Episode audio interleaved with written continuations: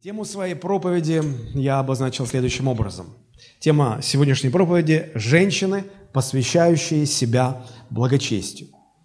Женщины, посвящающие себя благочестию. А, так повелось, что в феврале мы говорим о мужчинах, в марте мы говорим о женщинах. А, это необходимо регулярно, из года в год возвращаться к этим темам. Почему? Потому что сегодня – понятия мужественности, женственности, они очень размыты. Понятие брака, вытекающее из понятий мужественности и женственности. Понятие семьи, детей, воспитания детей. А, очень-очень все становится относительным. Люди больше опираются в своих взглядах на мирские ценности, мирские авторитеты, нежели на авторитет Божьего Слова. И это неправильно. Как церковь мы должны возвращать взгляд хотя бы верующих людей к э, фундаменту священного писания. Цель дьявола заключается в том, чтобы любыми средствами э, убедить человека, что Божие описание реальности, оно якобы ложно, оно субъективно, и поэтому каждый человек может сам определять, что для него хорошо, что для него истина, что для него плохо. А, я помню, а, видел, а, как брали интервью у гомосексуалистов, у транссексуалов, и, значит, ну, по, по внешности сложно было понять, кто перед нами. Он, она, оно. Э, и тот, кто брал интервью, он был в замешательстве, он просил представиться, кто вы. Ну и тот говорит, вообще-то я мужчина, но в душе я женщина, поэтому я изменила пол, и то, и то. И ты так смотришь, даже не знаешь, как реагировать, и этот интервью, интервьюер э, спрашивает, ну вы как себя вот в этом, в новом пла чувствуете? Говорит, знаете, вы превосходно. Ну, слава Богу, слава Богу. Главное, чтобы вам было хорошо. Смотрите, какой субъективизм выходит на передний план. Если тебе это хорошо, если тебе это приемлемо, слава Богу. Но Божья истина, она объективна. Божья реальность объективна, независимо от того, как люди воспринимают эту Божью реальность. Если человек строит свою жизнь на авторитете объективного Божьего Слова, тогда его жизнь будет созидаться – укрепляться, развиваться, она будет защищена, она будет здоровой.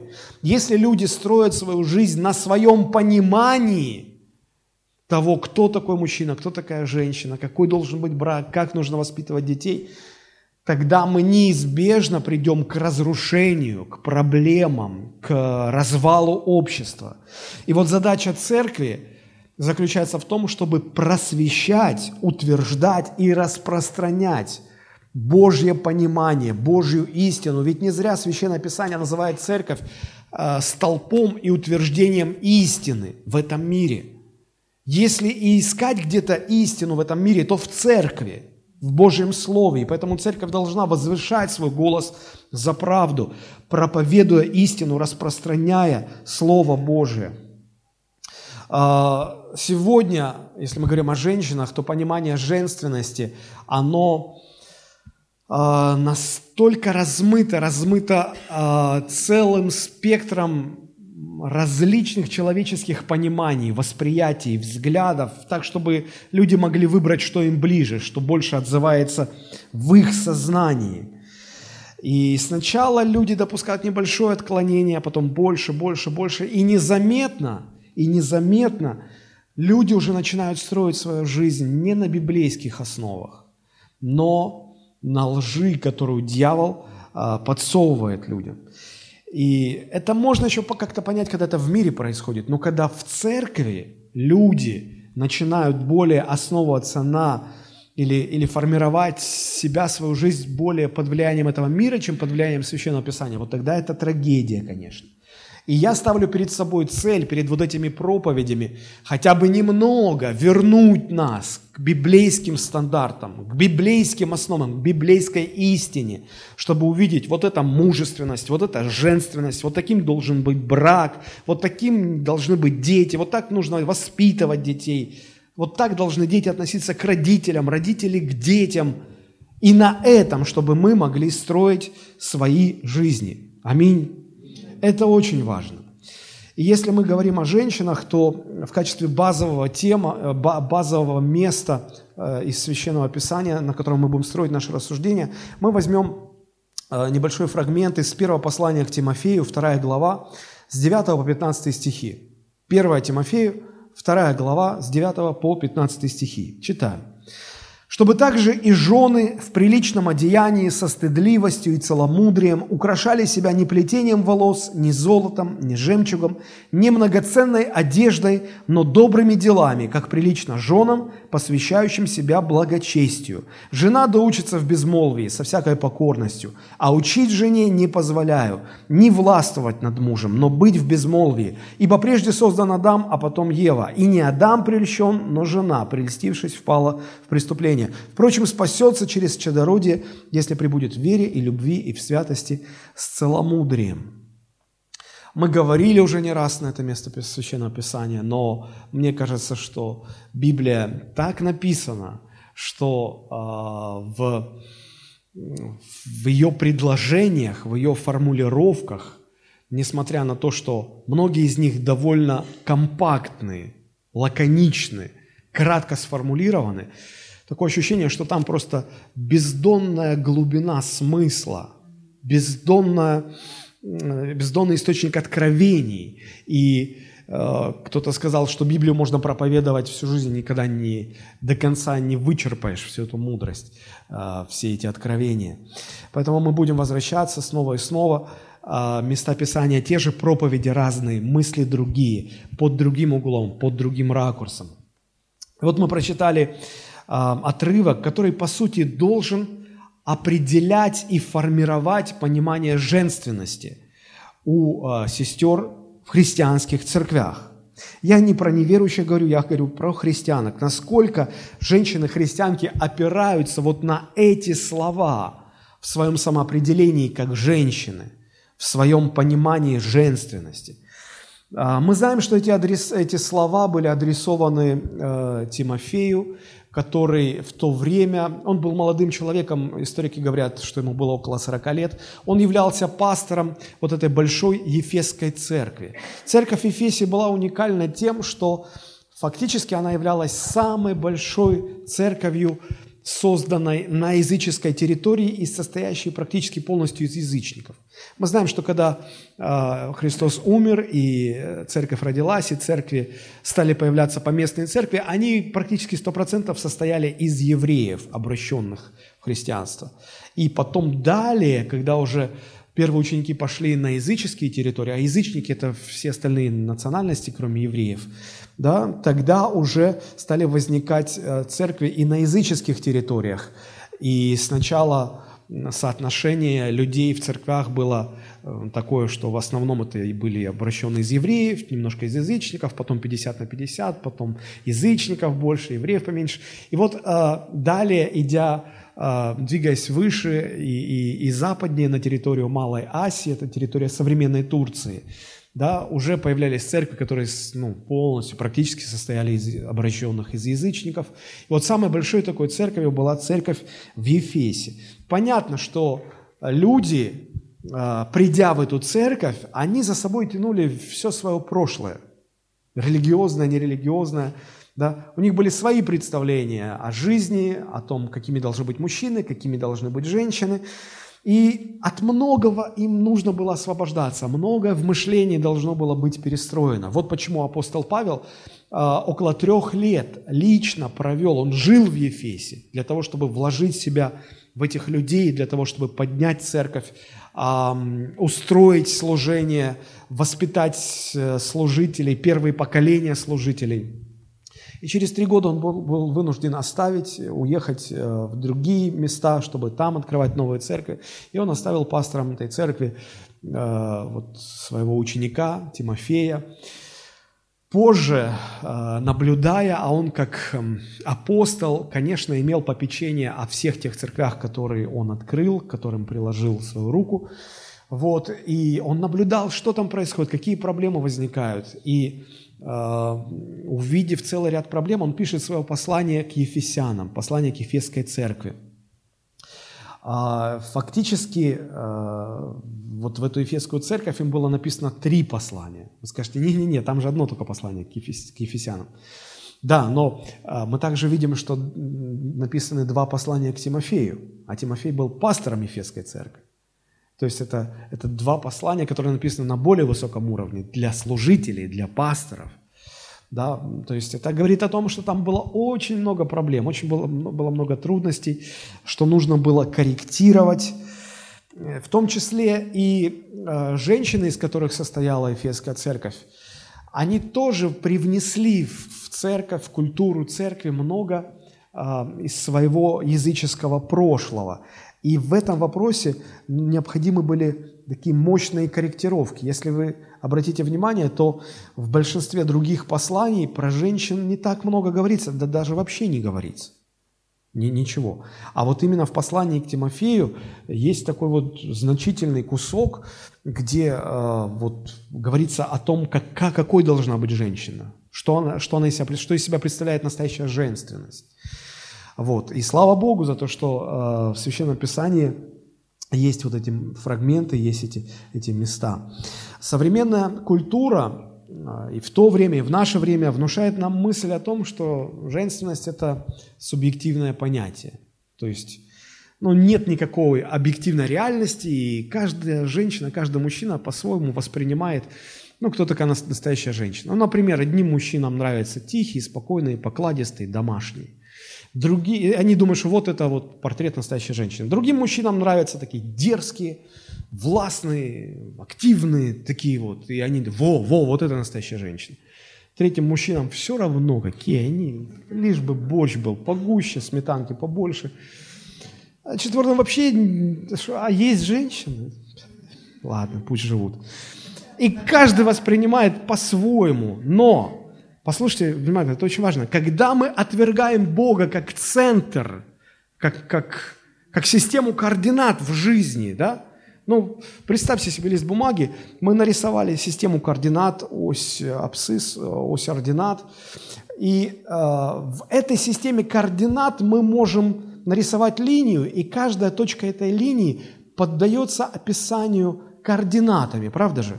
Можно вычислить и так далее можно понять, что вот э, слева от э, оси э, ординат находится зона отрицательных значений, справа зона положительных значений и так далее.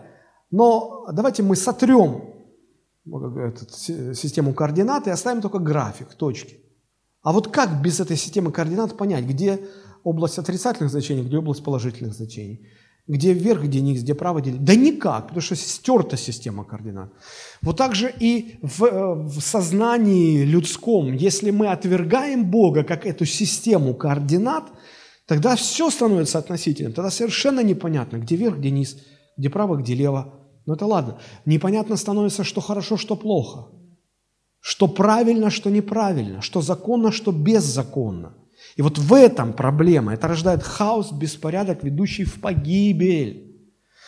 Когда-то я написал такие строчки э, в одном из своих стихотворений. Мне кажется, они очень хорошо отражают ситуацию вот того, о чем мы говорим. Здесь на земле все смешалось, ориентиры стерты с листа, и только в Боге осталось все на своих местах. Если мы отвергаем Бога, мы фактически стираем систему координат своей жизни, и тогда мы, как в космосе, мы не понимаем, где вверх, где низ, где правый, все, то есть все, ты теряешься, ты не понимаешь, как, куда двигаться, что делать.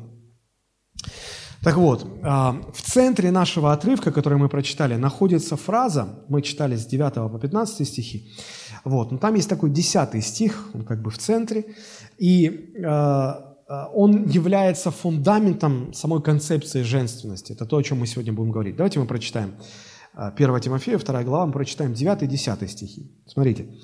«Чтобы также и жены в приличном одеянии со стыдливостью и целомудрием украшали себя не плетением волос, не золотом, не жемчугом, не многоценной одеждой, но добрыми делами». И обратите внимание на следующую фразу. «Как прилично женам, посвящающим себя благочестию».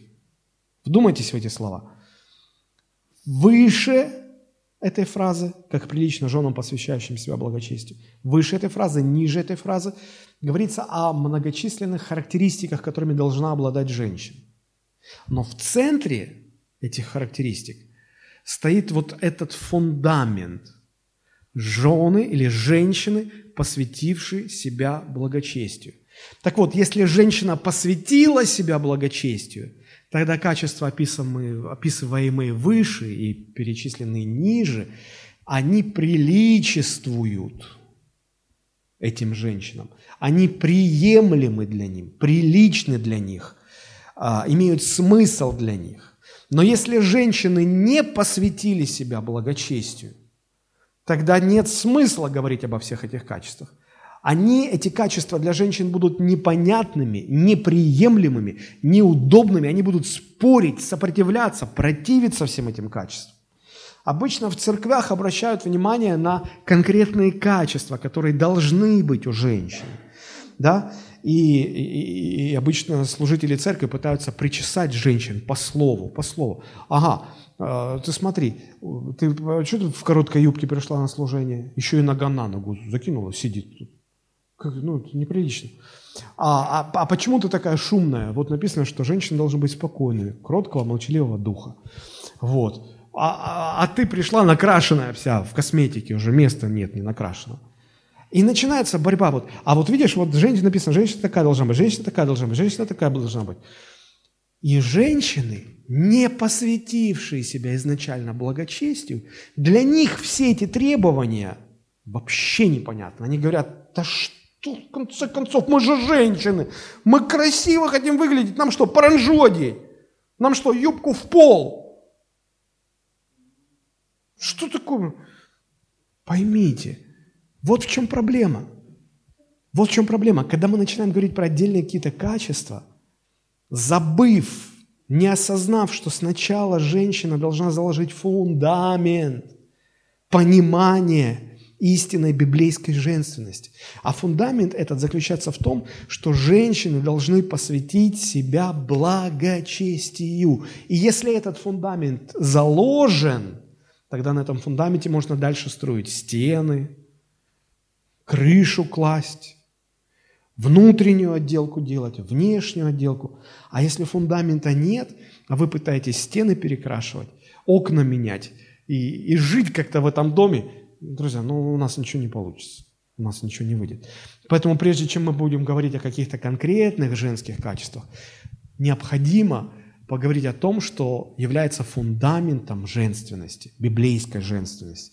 И этот фундамент а, по изначальному Божьему замыслу заключается в том, что женщина прежде всего должна посвятить себя благочестию. На этой платформе строится все остальное понимание настоящей женственности.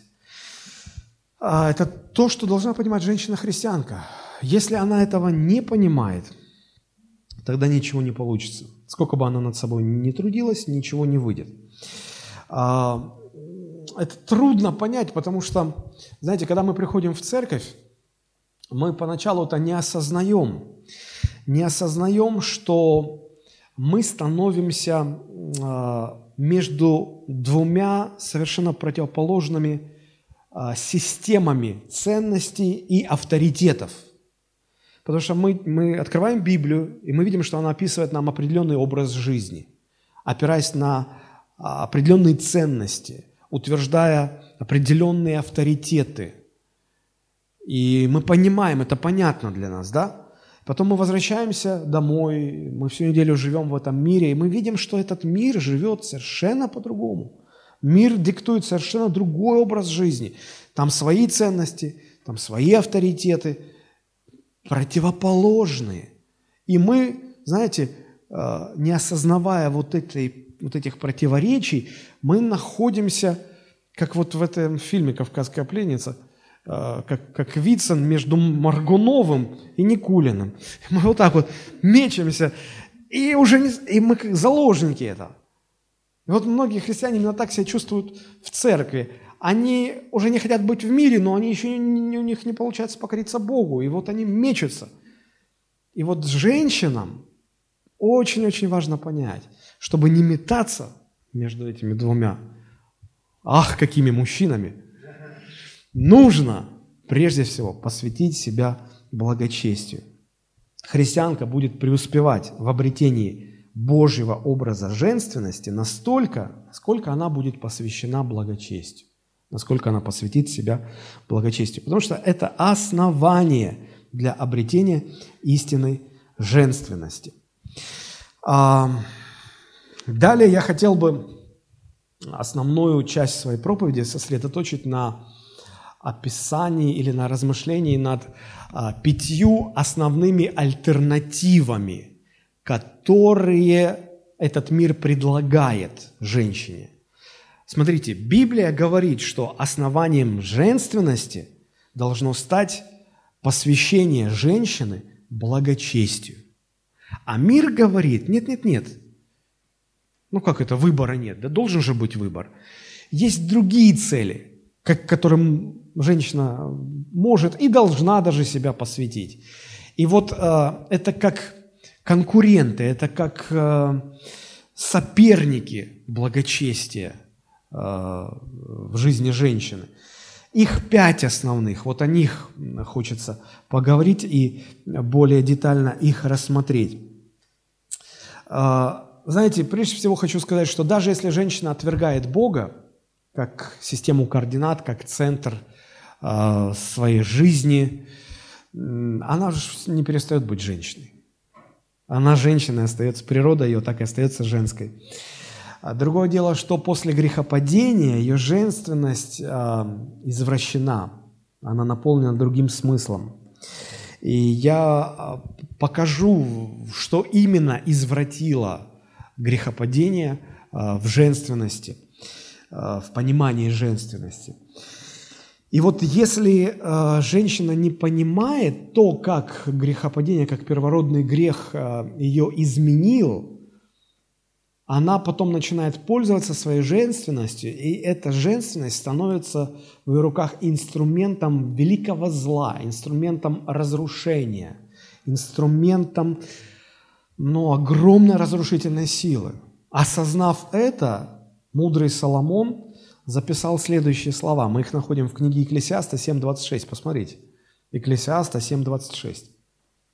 Смотрите, что он пишет. «И нашел я, что горше смерти женщина, потому что она сеть, и сердце ее силки, руки ее оковы.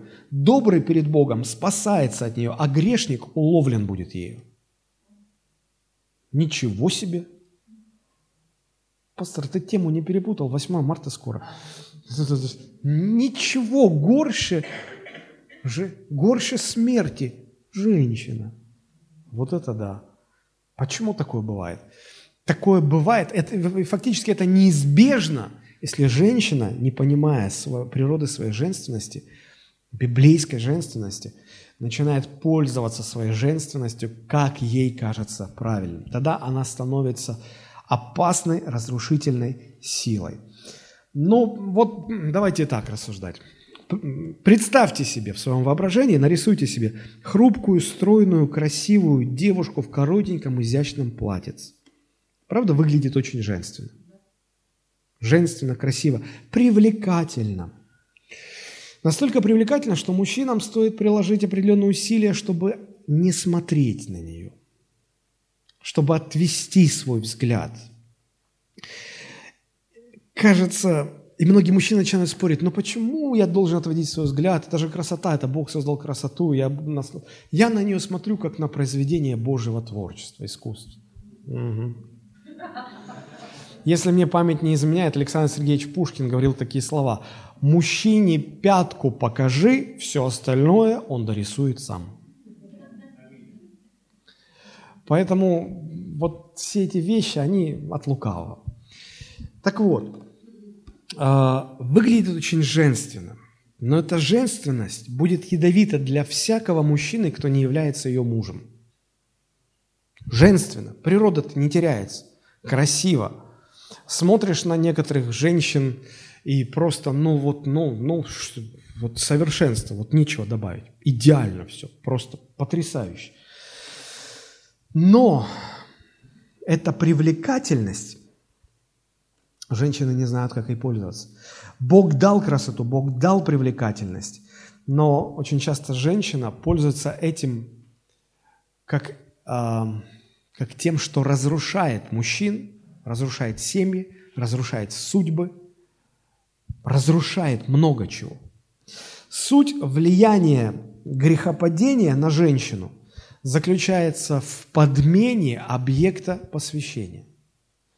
Мы говорим, да, и тема сегодняшней проповеди, по замыслу Божьему женщина должна посвятить себя благочестию. Благочестие – тот объект, которому женщина должна себя посвятить. Так Бог задумал. А дьявол, в чем его извращение заключается, он заменил этот объект на что-то другое. Причем он не сформулировал какое-то конкретное нечто, на что заменяется этот объект. Нет, он э, сделал так, чтобы вот этот объект просто убрать, а туда пусть что угодно будет поставлено. Ну, разные женщины, разные там взгляды, предпочтения. Пусть ставят что угодно, только не, чтобы не посвящали себя благочестию. У дьявола не было намерения продвинуть какую-то определенную, одну специфическую цель. Его главная цель была убрать вот ту единственно правильную, заменив ее на множество чего-то другого, неважно чему. Так, а, в общем-то, дьявол, такова, такова тактика дьявола в отношении неверующих женщин. В отношении верующих женщин – у дьявола немножко другой подход. Он не заставляет верующих женщин отказываться от благочестия как цели в жизни. Пускай, пусть будет.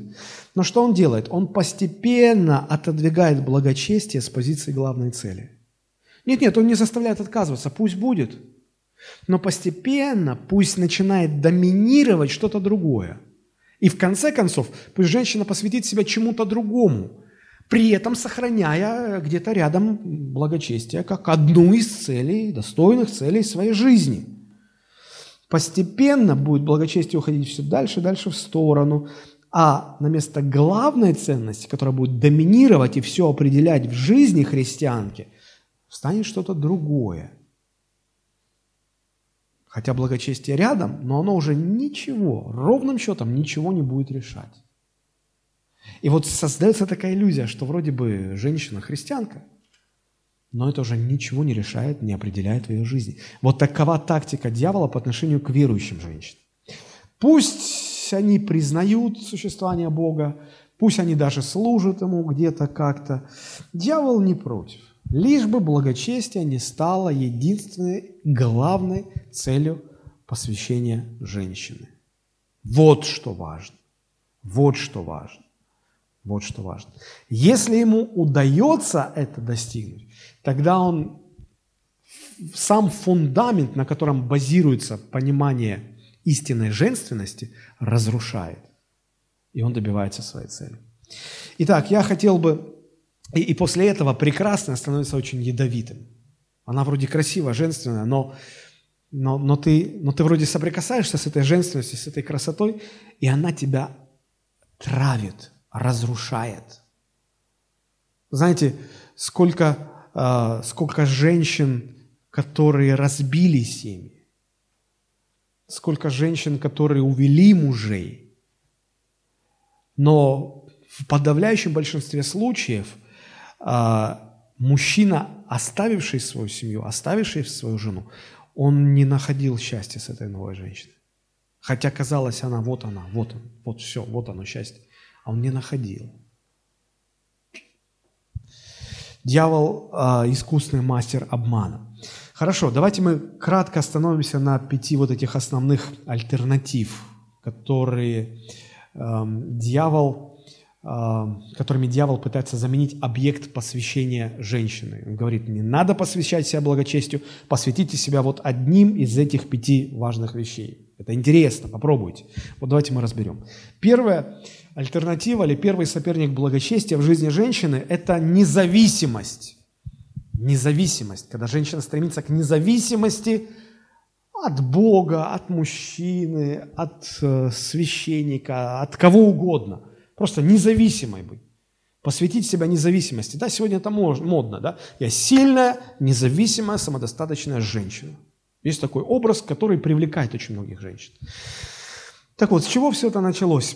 Тяга к независимости. Ну, все с того же. Едемский сад, Бытие, третья глава. Ева, змей к ней подошел, и у них состоялся такой разговор. Читаем Бытие, третья глава, первые пять стихов. «И сказал змей жене, подлинно ли, сказал Бог, не ешьте ни от какого дерева в раю, и сказала жена змею, да нет, плоды с деревьев мы можем есть. Только плодов дерева, которое среди рая, сказал Бог, не ешьте их, не прикасайтесь к ним даже, чтобы вам не умереть. И сказал змей жене, нет, не умрете. Но знает Бог, что в день, в который вы вкусите их, откроются глаза ваши, и вы будете как боги, знающие добро и зло.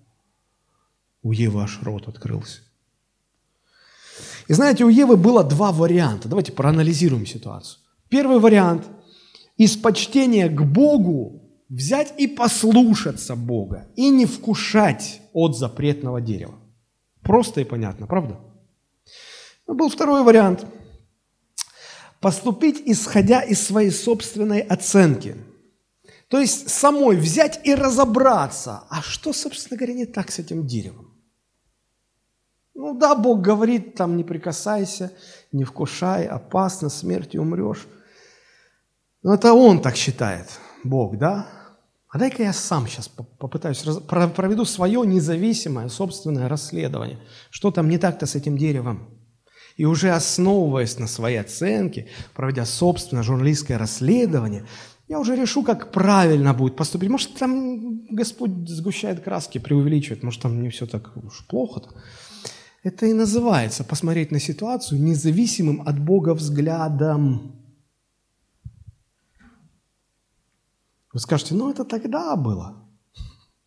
Друзья, а, декорации разные, а суть одна и та же. Хотите, я покажу вам, как тот же самый грех соверш... заставляет совершать дьявол современных мужчин? Пожалуйста на братское общение, которое у нас имело место быть в прошлый понедельник, поступил вопрос, точнее просьба, и не от мужчины, а от женщины. Просьба э, этой жены заключалась в следующем. Она просила, убедите моего мужа не нарушать знаки дорожного движения. Она говорит, я говорю этому мужу, есть закон, надо соблюдать. А он говорит, да ну что я как дебил, вот эти дебильные знаки, они неправильно расставлены. Ну, нет смысла, ну как дурак. Вот едешь 40 километров. И э, я, разгов... я понял, кто это. Мы имели э, беседу неоднократно. Вот. Я говорил, понимаешь, на самом деле все очень просто. Есть закон, и надо соблюдать. Вот как Еве Бог сказал, вот это дерево опасное, оттуда не вкушай. Понятно? Понятно. Также сегодня через правила дорожного движения Господь говорит, вот на этом участке дороги нужно ехать не э, превышая отметку 40 км в час. Понятно? Понятно. И смотрите, мужья современные, они начинают поступать точно так же, как тогда Ева. А как именно?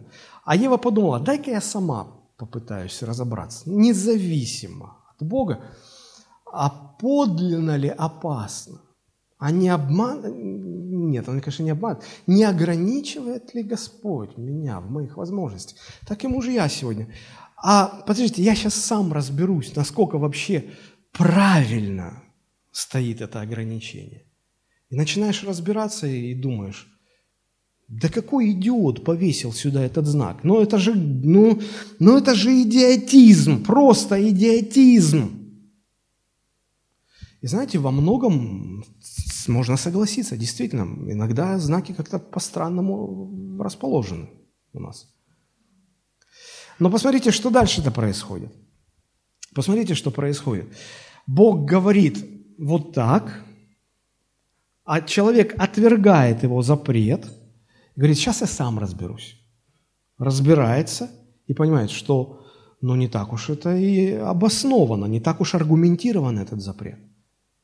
И его собственное расследование убеждает его в том, что он может не соблюдать это.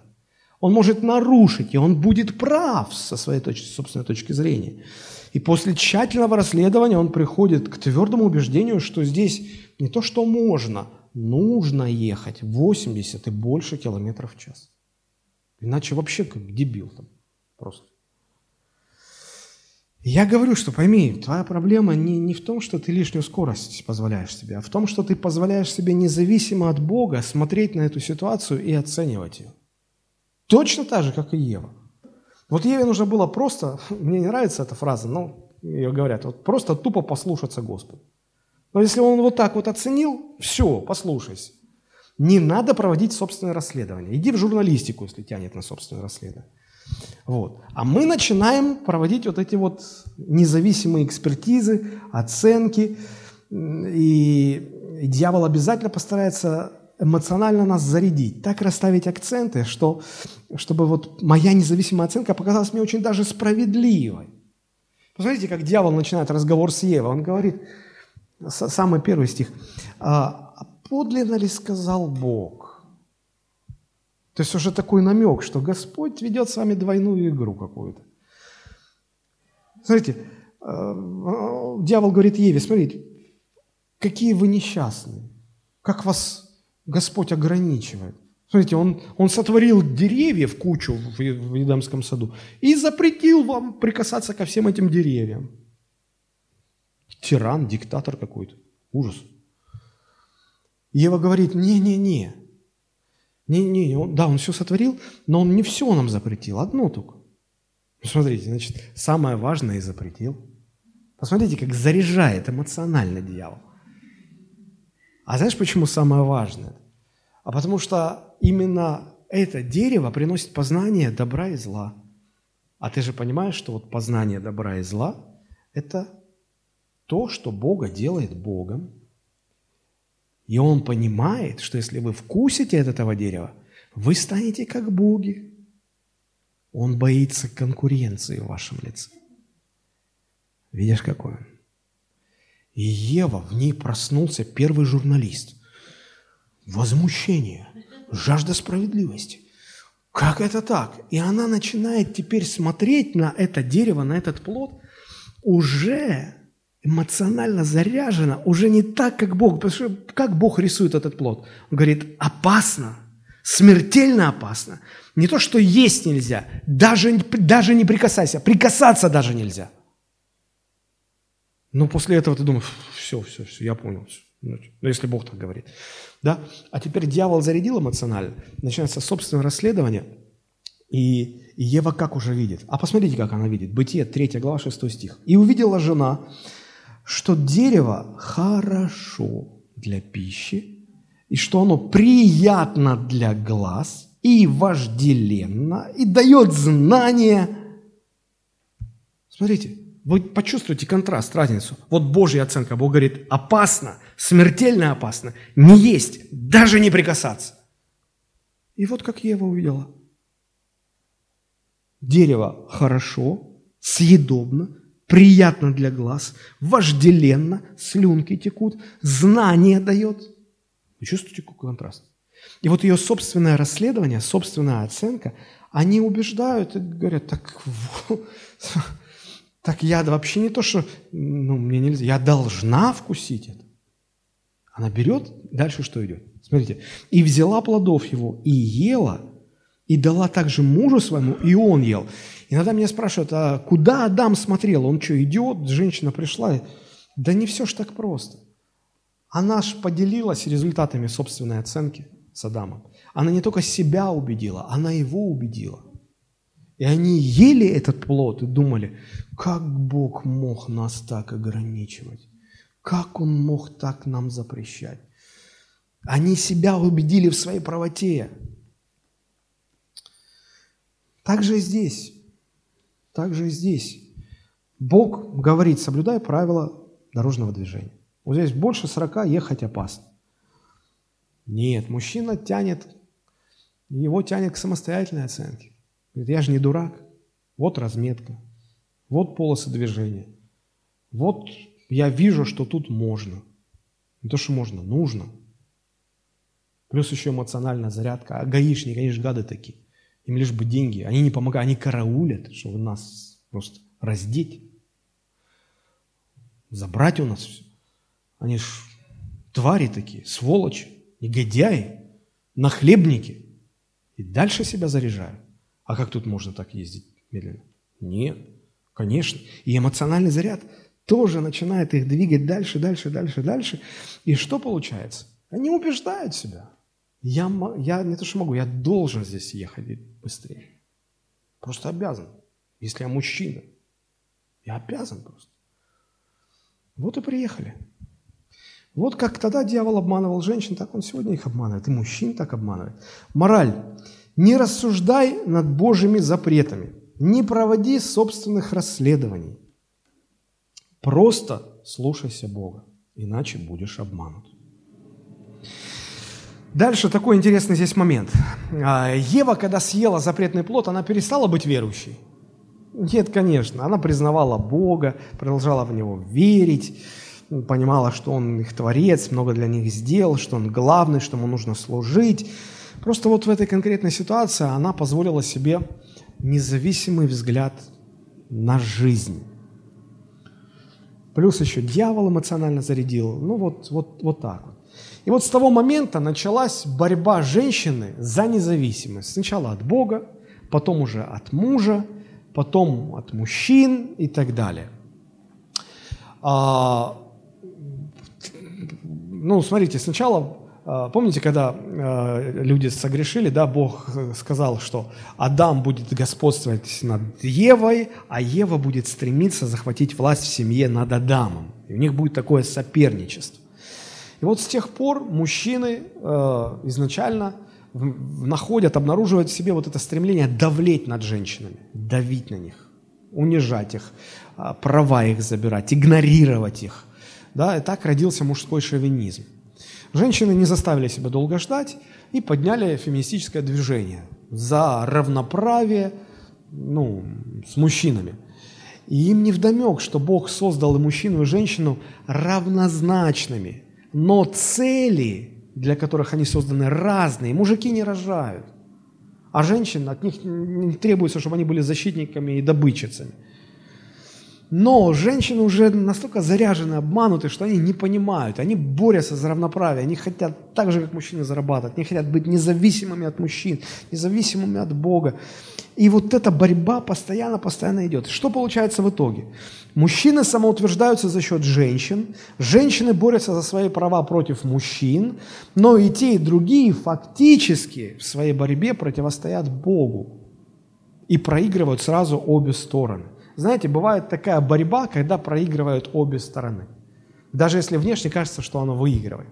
Вот женщина отстояла свою, свое право быть равной с мужчиной, и, и все ее поздравляют, ты победила. Да нет, ты проиграла. Чтобы это понять, приведу, знаете, недавно мне рассказали такой современный анекдот. А, в Америке же выбрали нового президента, Дональд Трамп. И вот э, все ждут, когда состоится первая встреча между российским президентом, американским новым президентом, между Путиным и Трампом. И вот представляют, что такая встреча состоялась, и ну такое напряжение, ломка льда нужна, вот как-то не могут начать разговор, надо как-то разбить лед. И э, российский президент предлагает, Дональд, ну давай поиграем в такую русскую игру «Верю, не верю» объясняет правила. Я говорю утверждение, а ты должен угадать, э, я правду говорю или нет. Если ты считаешь, что я правду говорю, ты говоришь «верю». Если действительно так, ты выиграл, если нет, то проиграл. Все, понял, давай. И Путин говорит, «А, знаешь, э, Дональд, а, у вас тут под боком в Карибском заливе стоят наши атомные подводные лодки. Веришь или не веришь? Что такое? Опа. Не, не может быть. Не, не верю.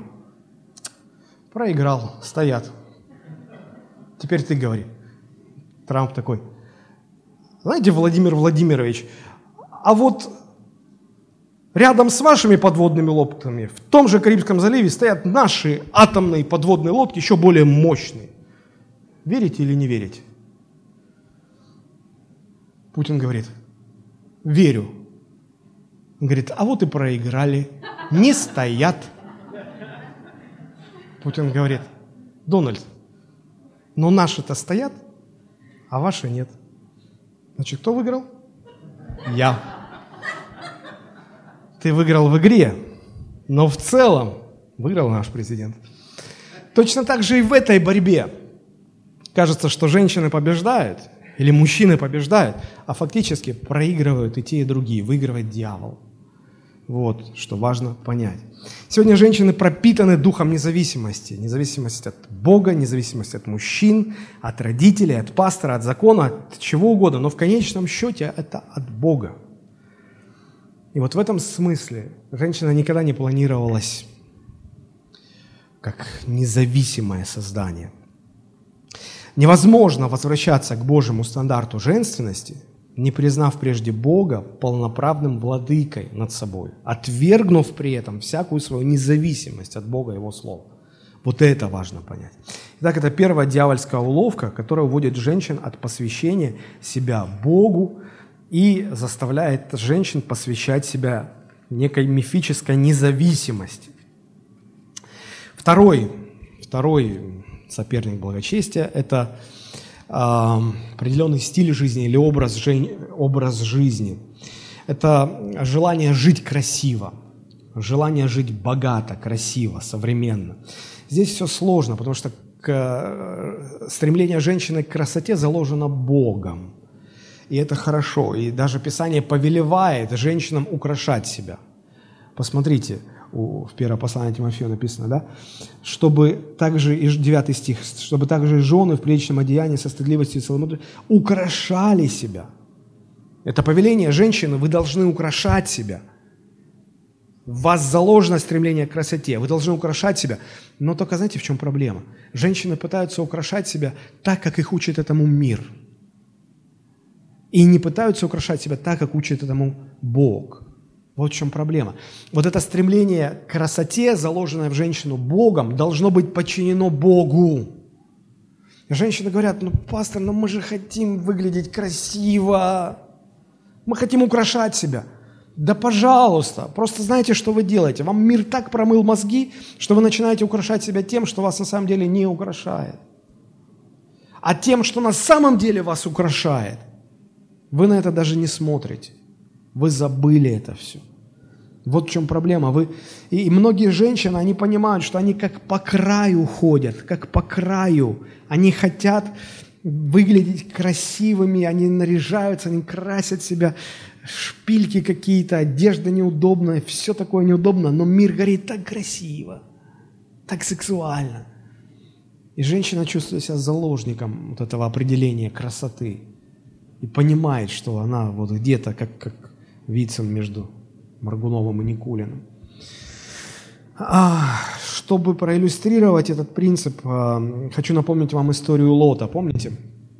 А, это был племянник Авраама, и однажды у них возник спор, и Лот захотел отделиться от Авраама, и Авраам предложил, ладно, живи где хочешь, и Лот захотел жить в Содоме.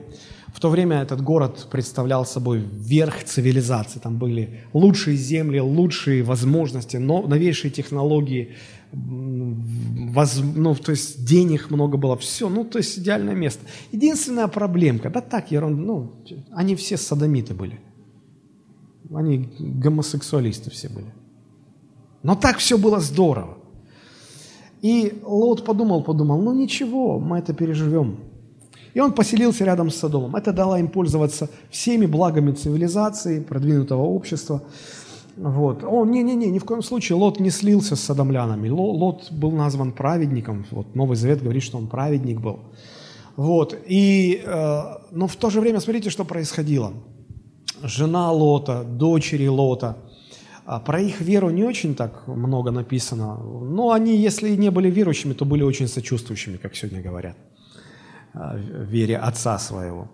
Да? И э, знаете, когда вот постоянно живешь с, грехов, с грешными людьми, прилепляешься к их образу жизни, к их возможностям, деньгам, технологиям, то постепенно вот эта тяга, вот эта любовь к этим возможностям, большим возможностям, она начинает, сердце начинает прикипать туда. И вот когда приходит момент, когда нужно расстаться со всем этим, ты понимаешь, что посвящение благочестию уже не настолько сильное, насколько сильна привязанность ко всем этим благам цивилизации. И ты с ужасом понимаешь, что посвящение благочестию уже ничего не решает и не определяет в твоей жизни. И вот когда Бог решил уничтожить Содом, то Он послал ангелов своих, чтобы они вывели семью Лота, и Лот не погиб вместе с садомлянами. Посмотрите, Бытие 19, с 15 стиха. «Когда взошла заря, ангелы начали торопить Лота, говоря, «Встань, возьми жену свою, двух дочерей твоих, которые у тебя, чтобы не погибнуть тебе за беззаконие города». И как он медлил, то мужите по милости к нему Господней взяли за руку его, жену его, двух дочерей его, и вывели его, и поставили его вне города. Когда же вывели их вон, то одних, один из них сказал, «Спасай душу свою, не оглядывайся назад, и нигде не останавливайся в окрестности сей, спасайся на гору, чтобы тебе не погибнуть». Всего лишь одно условие для спасения – не оборачивайся назад.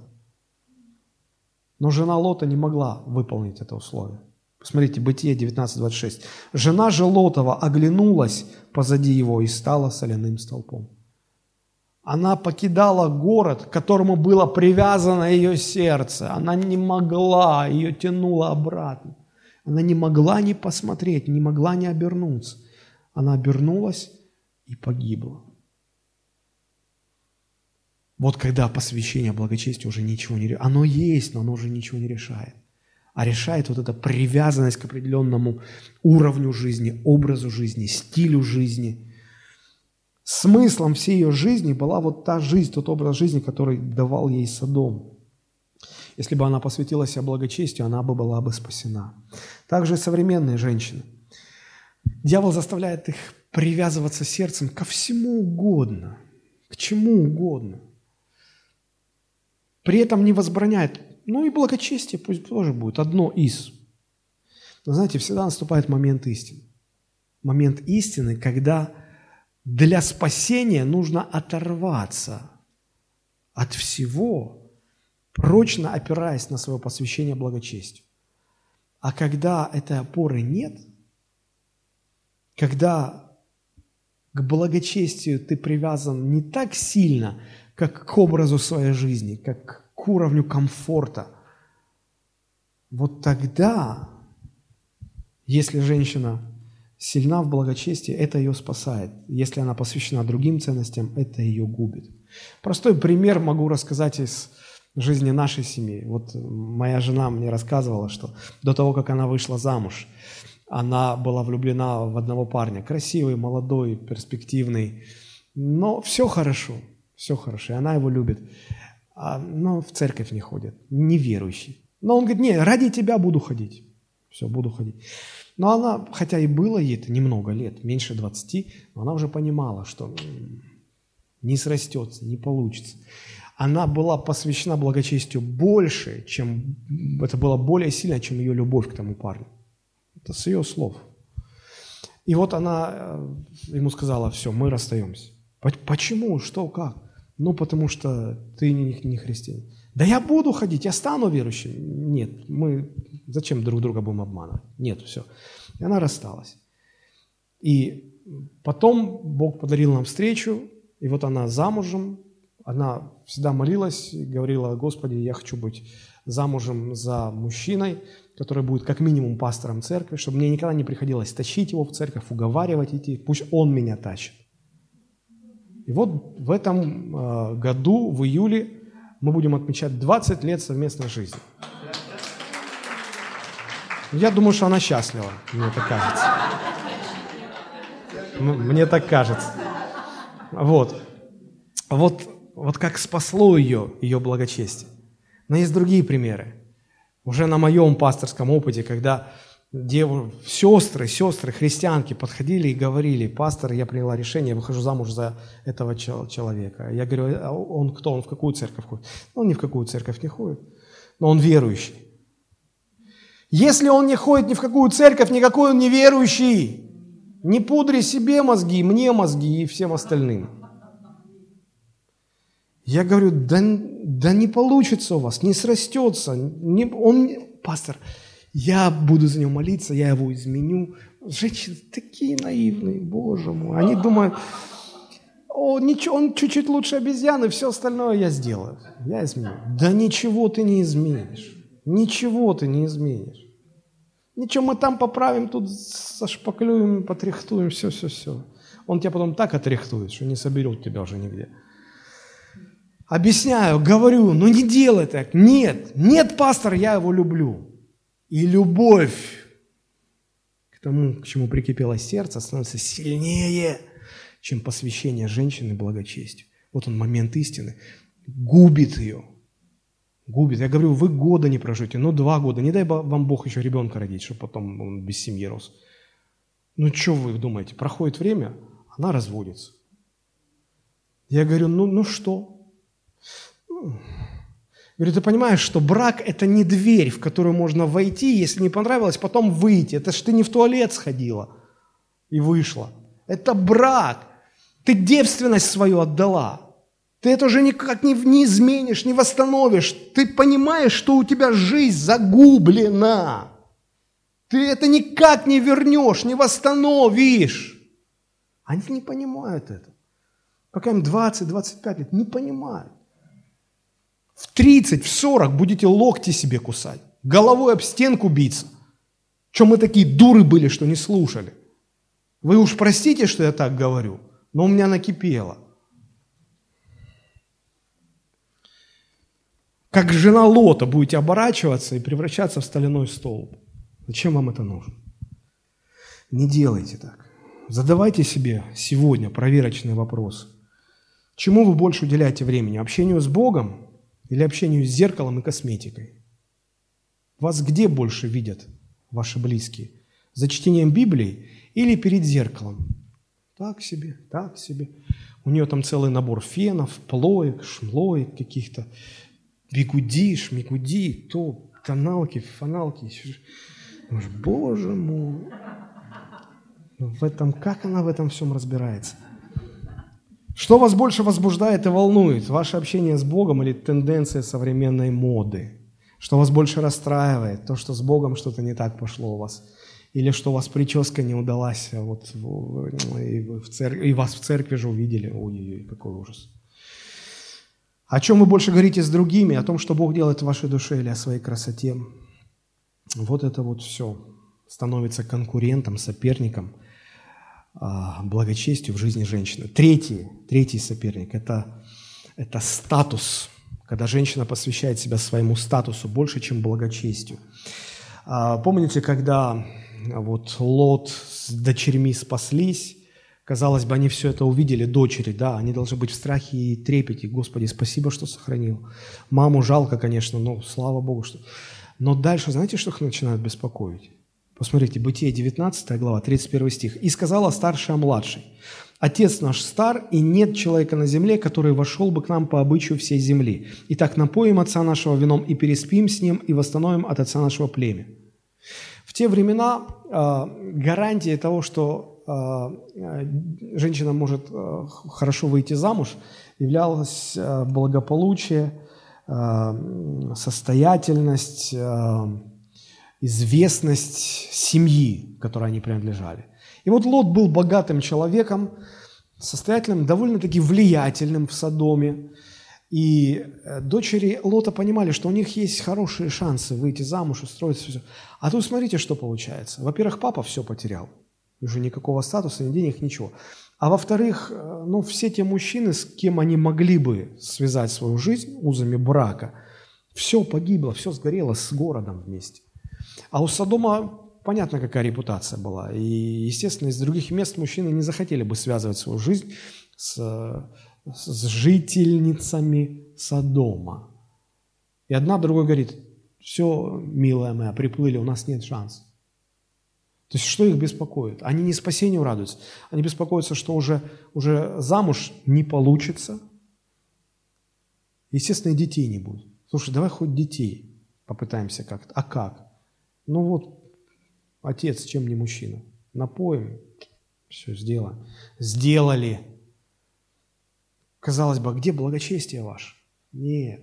Статус, желание хотя бы детей иметь было выше, сильнее благочестия. Ну и что, и родили двух мальчиков. От них произошли народы, которые всю жизнь, всю историю до сих пор враждуют с Израилем. И, и беда для Израиля от этих народов. Четвертый враг а, благочестию жизни женщин – это похоть.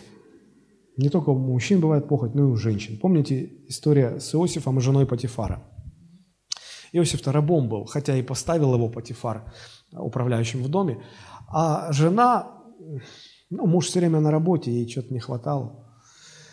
И она увидела, что Иосиф красивый, молодой, она его схватила, говорит, спи со мной. А Иосиф говорит, нет, я не сделаю это великое зло перед Богом. Она говорит, спи со мной. То есть ее удивляло, потому что она была женой богатого человека, и она привыкла, что все ее хотелки тут же удовлетворяются. Ей легко достается, что ей хочется. А тут он еще голос смел поднять. И кто? Раб. Ты же не человек, ты вещь, ты раб. Как это? Раб, рабу вообще не спрашивают. Захотели, взяли, попользовались, выбросили. И он еще смеет отказывать. Ах ты же зараза.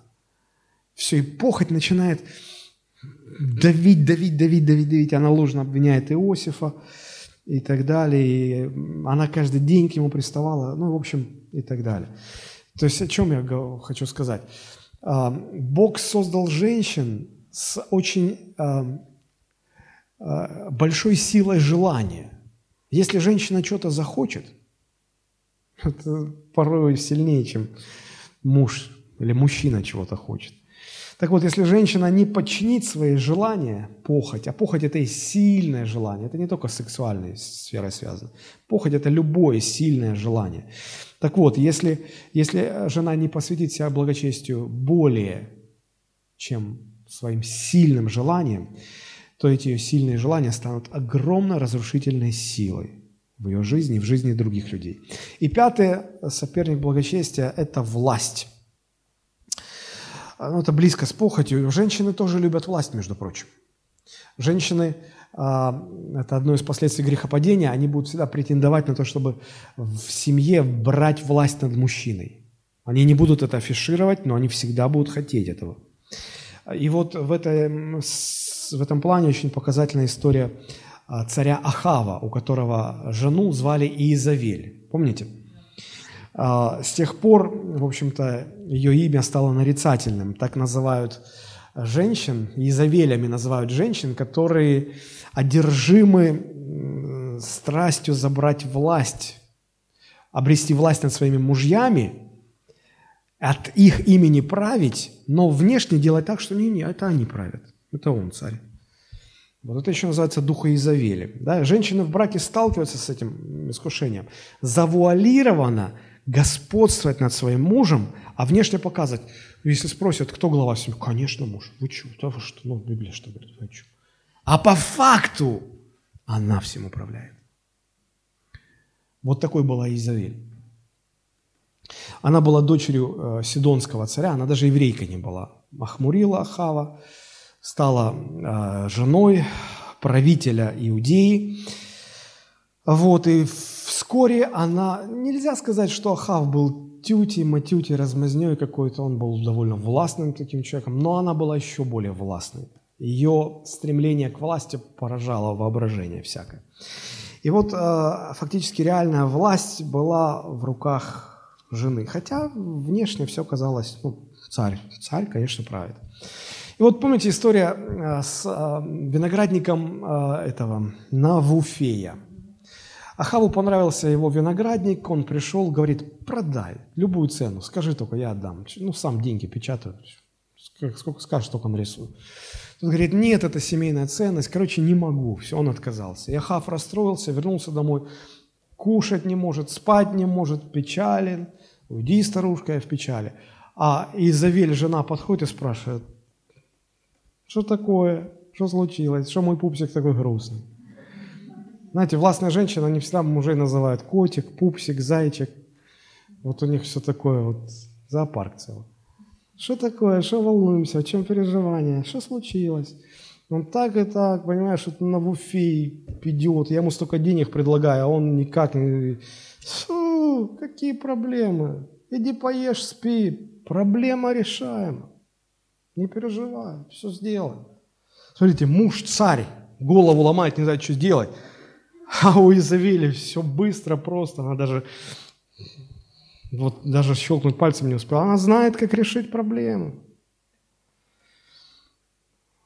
Для этого и нужна власть, когда надо забрать то, что незаконно, забрать незаконно и рот всем заткнуть, люди используют власть.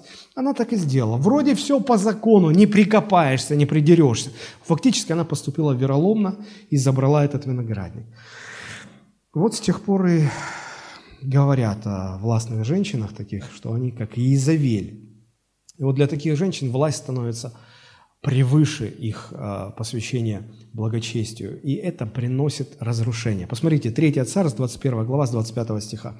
«Не было еще такого, как Ахав, который предался бы тому, чтобы делать неугодное пред очами Господа, к чему подущала его жена его Иезавель». То есть Ахав не сам по себе был такой извращенец. Жена его была той разрушительной силой, которая разрушала его. И он поступал весьма гнусно, последуя идолам, как делали Амарии, которые Господь прогнал от лица сынов Израилевых. Вот пять основных соперников благочестию. Независимость, э, привычный стиль и образ жизни, статус и положение в обществе, похоть, власть. Если женщина посвящает себя одному из этих пяти в ущерб тому, чтобы посвятить себя благочестию, это начинает разрушать фундамент ее женственности. 1 Тимофею, 2 глава, 10 стих.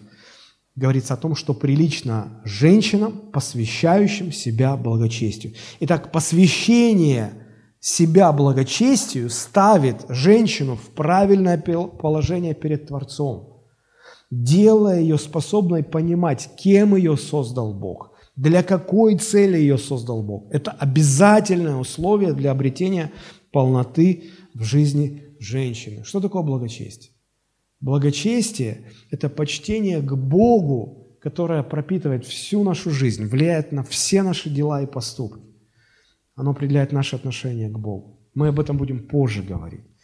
Но как приходит благочестие в жизнь человека? Только в результате действия Евангелия в жизни человека. Только в результате действия благодати Божией в жизни человека. Смотрите, Титу 2 глава, 11-12 стих. «Явилась благодать Божия, спасительная для всех человеков, научающая нас, чтобы мы, отвергнув нечестие и мирские похоти, целомудренно, праведно и как благочестиво жили в нынешнем веке». Благодать Божия научает нас чему? Благочестию. Благодать – это есть Евангелие Христова.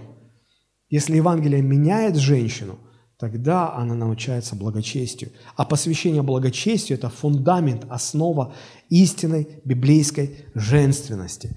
В заключении позволю себе задать вам три вопроса, женщины. Поразмышляйте на досуге над ними. Первое. Спросите себя, посвятили ли вы себя благочестию? Раз. Второе. Стало ли почтение к Богу доминирующим фактором в вашей жизни? Два. И третье. Что конкурирует в вашей жизни с посвящением благочестию? Какие из этих пяти пунктов вы обнаружили в себе? Начните свой путь к возвращению к Божьим стандартам женственности с честных ответов вот на эти вопросы. Давайте мы поднимемся и помолимся. А в следующий раз мы продолжим.